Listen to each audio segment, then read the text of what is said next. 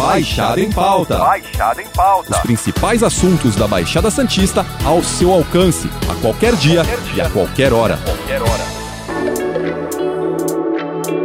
O setor da construção civil se viu obrigado a usar a criatividade e planejamento para atravessar o momento mais crítico da pandemia, que acabou impactando nas receitas das famílias e gerando insegurança a muitos potenciais compradores. Além disso, viveu a escassez de produtos e, consequentemente, altas nos preços dos materiais usados. Estes ainda sofrem com as altas nos valores. Do jeito que a situação se apresenta e com base no cenário econômico, parece que só existem problemas, mas como dito anteriormente, a criatividade e a forma de gerir os negócios fez com que as empresas se segurassem e continuassem a projetar, construir e vender. Para falar sobre essas experiências durante a pandemia e entender quais foram os aprendizados, as saídas encontradas para manter os negócios e como hoje se reestruturam em um momento de retomada, recebemos a diretora-geral Ângela Crego, da Âncora Construtora. Bom dia, Ângela, tudo bem? Bom dia, Matheus. Um prazer estar aqui com vocês. Angela, antes de entrar na questão aí da criatividade e planejamento, então eu já começo perguntando, esses últimos anos foram os mais difíceis que você já enfrentou à frente da construtora, justamente por conta dessa questão da pandemia? Olha, Matheus, eu não diria os mais difíceis. Já houveram outros mais difíceis, mas com certeza foram os mais desafiadores, né? Porque enfrentamos aí questões nunca antes enfrentadas numa pandemia mundial. Então, com certeza foi bem desafiador, principalmente no início, onde a gente teve que se adaptar muito rapidamente a todas as mudanças impostas aí pelo governo. Essa questão de adaptação, porque a gente sempre que tem alguma situação dessa natureza, algum problema enfrentado que a gente não espera que seja uma pandemia, né, como uma recessão como tivemos, a gente fala assim, uma empresa estruturada, com planejamento, é, que tenha criatividade, consegue ultrapassar esses percalços. Mas assim, durante o jogo, né, com o jogo em andamento, é difícil você planejar do zero, ainda mais sendo uma construtora, né, que tem muitos passos aí para tirar do papel realmente o projeto, iniciar uma obra. Como que foi esse esse momento? Quais foram essas adversidades vividas? Bom, Matheus, para responder essa pergunta, eu vou lá do início, né? Porque a gente teve uma notícia de pandemia e exatamente, não me lembro bem o número de dias, mas foram muitos poucos dias que do nada a gente foi anunciado que tudo ia fechar. A gente teve uma semana aí de aviso prévio, então esse momento foi bastante desafiador, bastante pessimista. É, eu lembro de eu me reunir com os demais diretores e a gente fazer previsões sombrias, né? Uhum. Então, isso tudo, esse momento foi o mais difícil, né? Uhum. Mas é, é muito característico do setor da construção civil a resiliência, né? Somos um setor aí que a gente sofre as pancadas de todas as, mu- as mudanças de governo, mudanças de plano econômico e tudo mais. E ainda assim, ainda somos o setor que mais emprega, enfim. Então é um setor acostumado com tudo isso. Então eu diria que esse momento da- da- das primeiras semanas foi bastante desafiador, com um- uma previsão de um cenário muito, muito pessimista e que ao longo do que fomos enfrentando a gente percebeu que seria possível sim uma adaptação e com, com um pouquinho de criatividade e planejamento, como você citou, a gente ia conseguir Uhum. atravessar aí tudo mais tranquilamente. E já pensando aí em, em novos projetos, de acordo com esse cenário que se apresentou, assim, entrevistando outros economistas, investidores, empresários, bom, eles sempre falam que nunca deve se focar num só produto, é, deve ter uma diversidade aí de, de ofertas de produtos para os clientes, justamente para não ficar refém, né, de uma única fonte de renda. Na construção, como que é? Como que, que se pensa isso? É possível? Porque os projetos são maiores, né? Demanda mais tempo. Como que você analisa essa situação? E como foi pensar, recalcular a rota durante esse período? Falando da âncora, hoje somos uma construtora de médio e alto padrão, mas já passamos aí pelo, pelo, pelos programas do governo, né? O antigo Minha Casa Minha Vida, hoje o Casa Verde Amarelo. Então, se você tem na carteira essa diversidade de produtos, sim, você consegue, se você já tem ali pronto, né?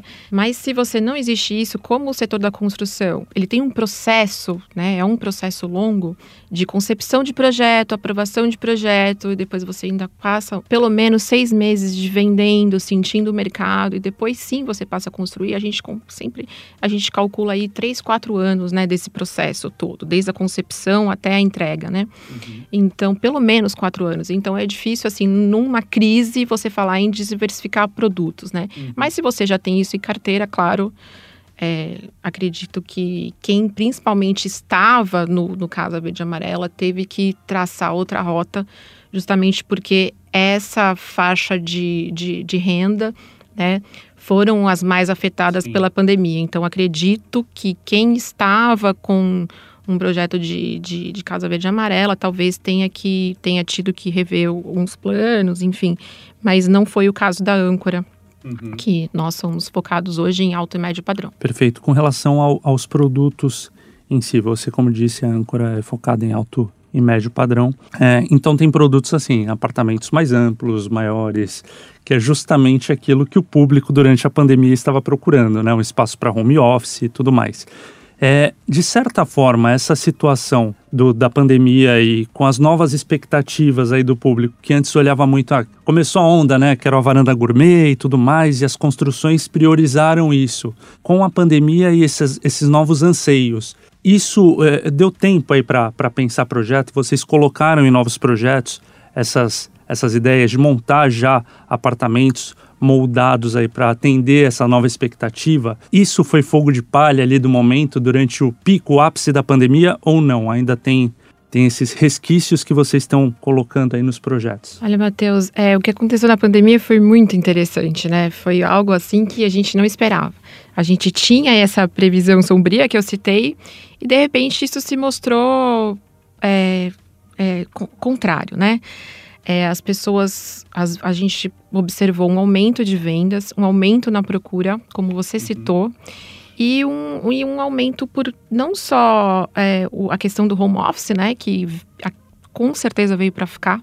A maioria dos compradores pedem isso e a gente observa muito agora também o que veio para ficar o sistema híbrido, né? Uhum. Então isso é uma necessidade que veio para ficar a questão do terraço gourmet, a questão do contato com a natureza, né? Também as pessoas querem um lugar para plantar no seu apartamento, um, um lugar para fazer a sua horta, um lugar para praticar a sua meditação. Então houve várias. Quando as pessoas se viram dentro de casa e observaram, começaram a observar mais que ali não era mais um, um dormitório apenas, né? Uhum. Isso tudo mudou.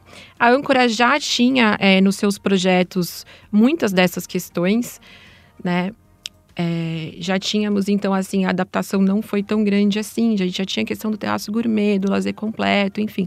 Mas claro que sim, houve grandes ideias que a gente acredita que veio para ficar e já está colocando aí para os próximos projetos, sim. Que é a questão do coworking, né, na, na área de lazer. Esses espaços que eu citei para práticas de meditação e yoga, justamente porque as pessoas se viram em momentos de estresse e de, e de também de toda essa readaptação aí que, que trouxe a questão da pandemia e os novos tempos. E, e, chega a ser um pouco curioso, porque assim, percebendo esse novo formato de, de, de construção, né? A gente já via realmente, como você disse, alguns prédios com essas ofertas. É, lavanderia coletiva, né? Não sei se eu posso usar esse termo se está certo, mas a lavanderia para todos, você falou espaço coworking, é, de meditação, a gente já via alguns assim, mas quando você visitava um, um prédio com essas ofertas, muitas vezes essas áreas elas estavam inabitadas, né? O pessoal não usava, tinha sua máquina dentro de casa, é, não fazia meditação num ambiente é, é, aberto a todos. Isso é, é, na pandemia passou a ser mais usado e você observa que o pessoal agora realmente, de fato, está usando mais essas áreas? Existia isso? Já usavam menos mesmo ou não? Você está certíssimo. A gente tem essa percepção, sim, que hoje são mais usadas, né? Inclusive, as pessoas pedem muito, né? A questão do coworking, por exemplo, hoje as pessoas pedem muito, porque elas conseguem. Às vezes a pessoa estava fazendo um home office, mas tinha uma obra no apartamento de cima, tinha um cachorro latindo, uhum. né? A criança chorando, enfim. Então, é, é, esse exemplo que eu citei é um que eu acredito que tem, assim, é, realmente as pessoas estejam usando de verdade e os condomínios estão cada vez mais se preparando para isso, né? Cada vez mais se preparando para as pessoas mais em casa, né? Uhum. Tem as questões do, do, dos mini mercados hoje também, dentro dos edifícios.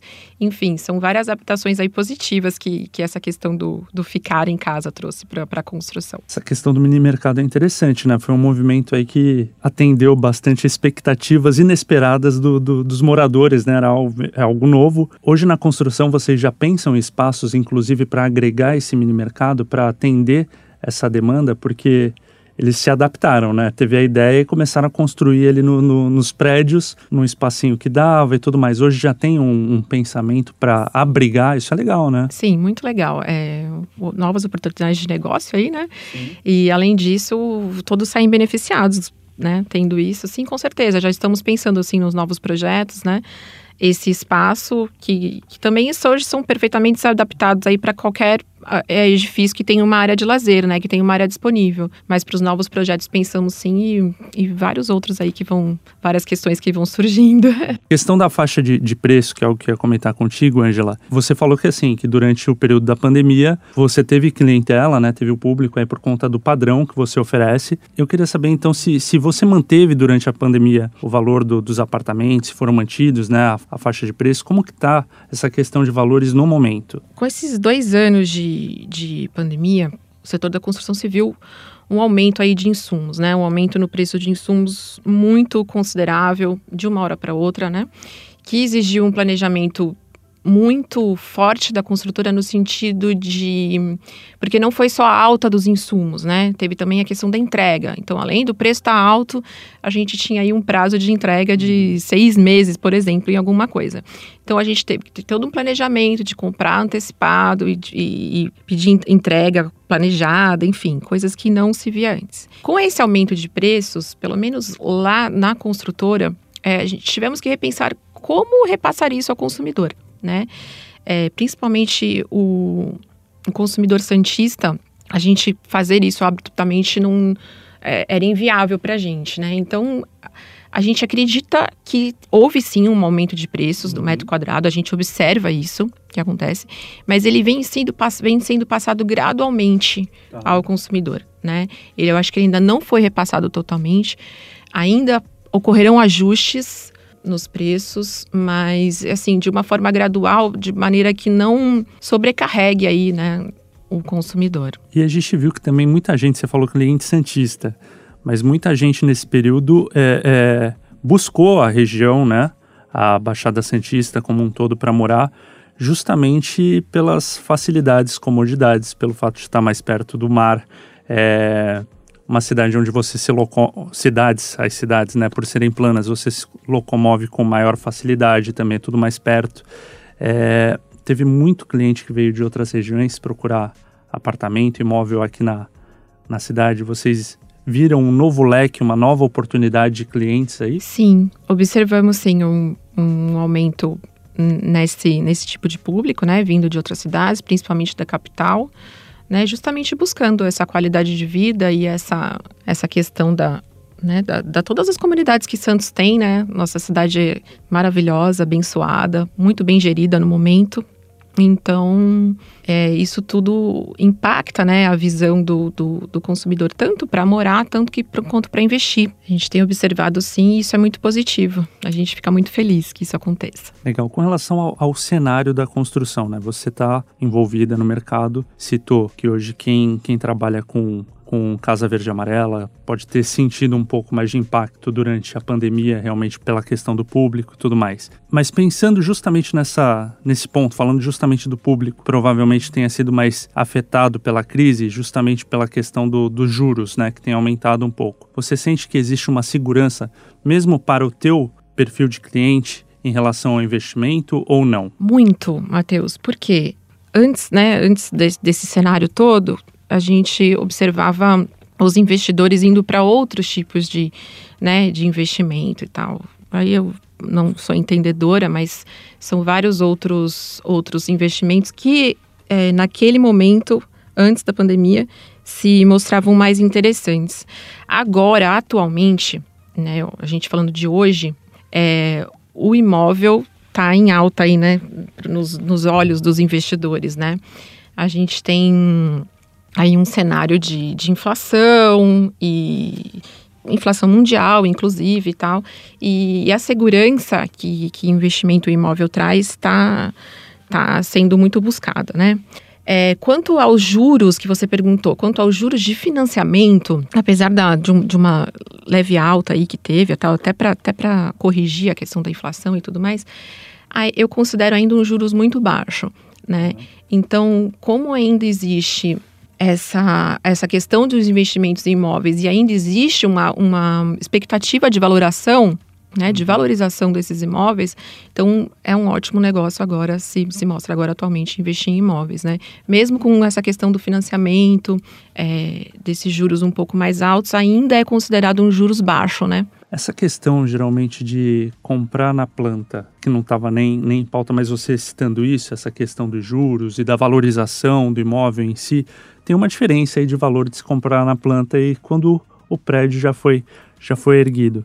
Você acha que, é, é, para um investidor, esse momento, essa oportunidade, né? Você falando em oportunidade, esse realmente é o melhor momento? É a hora de, de, de comprar quando ainda está na planta, procurar uma uma construtora em que confie, quem vai entregar, enfim. Porque sempre tem essa dúvida também do, do cliente, né? Como ele vai pegar esse imóvel depois? Você vê isso dessa forma? Não? É o momento? Quando que é o momento certo? Ah, sim. O lançamento sempre é o melhor momento, né? Uhum. Porque as vantagens são que você consegue um melhor preço, né? Uma, e, o, e o maior tempo para pagar. Então, todo, é diferente do imóvel pronto, onde você tem que dispor ali de um valor considerável para a entrada, e então, sim, o imóvel na planta sempre é um bom negócio por causa disso. Os preços estão melhores e o tempo é maior para pagar, né? Uhum. Então, você identificando uma boa oportunidade, uma construtora de confiança, sim, é o melhor momento. E, se, e se você está dizendo com relação ao cenário econômico e político, sim, a gente acredita que, que, como eu ainda te falei, ainda, apesar da alta de preços, ainda uhum. existe essa expectativa de valorização dos imóveis, ele ainda tem uma margem aí. E a gente tem uma demanda ainda boa para superar acredito que é um bom momento, sim. Por fim, as cidades aqui da região, elas são muito cobiçadas, como a gente falou anteriormente, pelas praias, né? Por serem uma área, servirem de área de escape, principalmente para quem vive na capital. É, mas se a gente olhar, observar a orla dos municípios aqui, cada vez menos espaços a gente observa para construção. Como que vocês trabalham isso? Realmente está faltando espaço nessa área considerada mais nobre aqui do litoral de São Paulo? Ah, sim, com certeza. Matheus Santos tem esse esse problema, né? Uh, observamos sim uma escassez de terrenos aí cada vez maior. E, e isso tudo, infelizmente, leva à elevação né, do, do preço dos uhum. terrenos, né? E, consequentemente, o preço do metro quadrado. Então, Santos, é, infelizmente, a gente não tem muito ainda mais para onde expandir. E, e, temos aí essa grande demanda de terreno, assim, para construir. É um trabalho aí também, já que vocês estão com esse público aí de, de fora, né, que se apresentou, e mesmo quem é daqui, é, tentar é, atrair em outras áreas, para outras áreas da cidade que não as mais próximas, a orla, a faixa de areia ali, é, é, um, é um trabalho mais difícil isso?